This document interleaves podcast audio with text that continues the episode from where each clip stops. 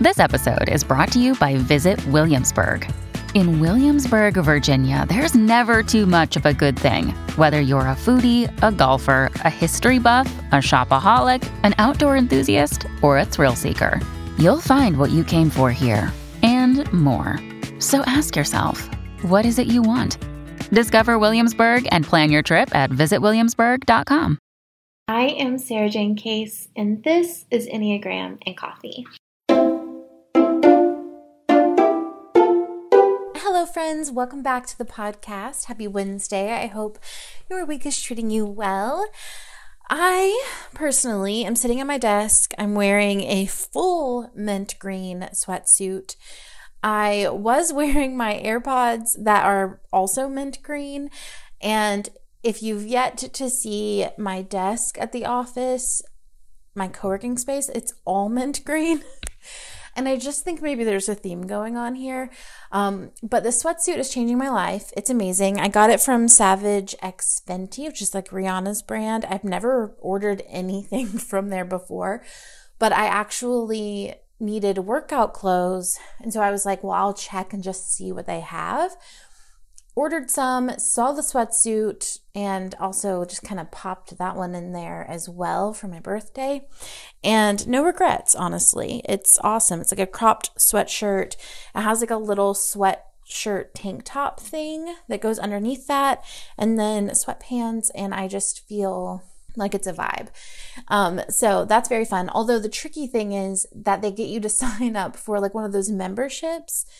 And I have to remember to cancel it or I have to commit to doing it. So I need to figure out which one it's going to be. Who knows? I should cancel it, let's be honest. So anyway, that is what's going on with me right now. I'm feeling cozy.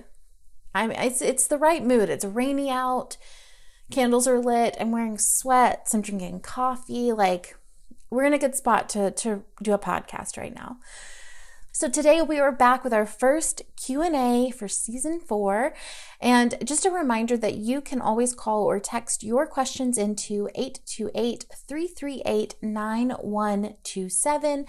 That's the podcast phone line and we're always it's always there for you. Now, let's get into today's question. Hi, I love your podcast and your Insta content. Thank you.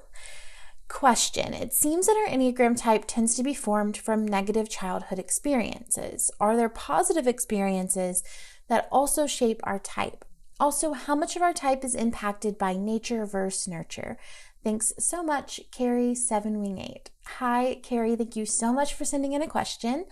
So, the simple answer is that no one truly has an answer to this, although I will say most experts have theories that they agree upon at this point, essentially both. Um, it seems that we're born with a temperament. So your temperament consists of innate features like energy levels, mood, demeanor, emotional responsiveness. And that temperament then interacts with your parents, the world, your social circles, and the combination of these things creates your personality over the course of your life. So, when it comes to the Enneagram, it's my opinion that our temperament and our environment form our type structure. However, when it comes to the positive and negative formations, the information that we have through the Enneagram does typically surround the negative, right? We have that identifier for the childhood wounds. However, it's unlikely, in my opinion, for us to have only been impacted by the pain points of our childhood. Like, certainly to some degree, we have formed in response to the positives.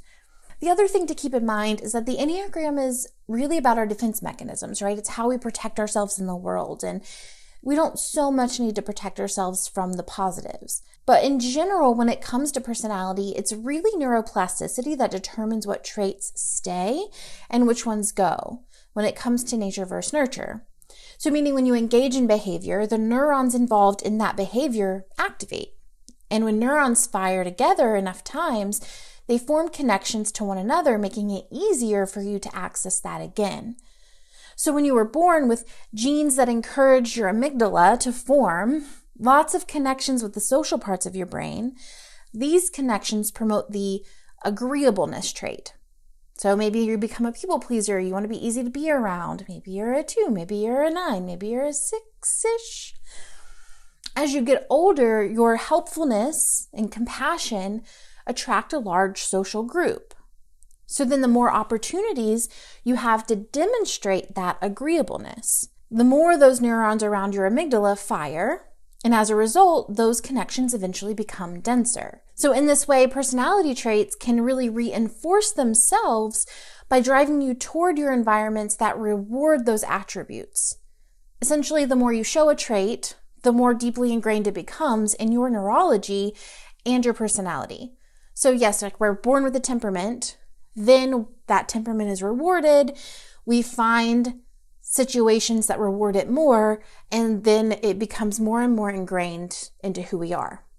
Likewise, when you stop showing a certain trait, the related neural connections weaken over time. So, as if you want to ch- change behavior, you can weaken those connections or you can strengthen new connections over time. So, in essence, the answer to both of your questions is yes and no, both and.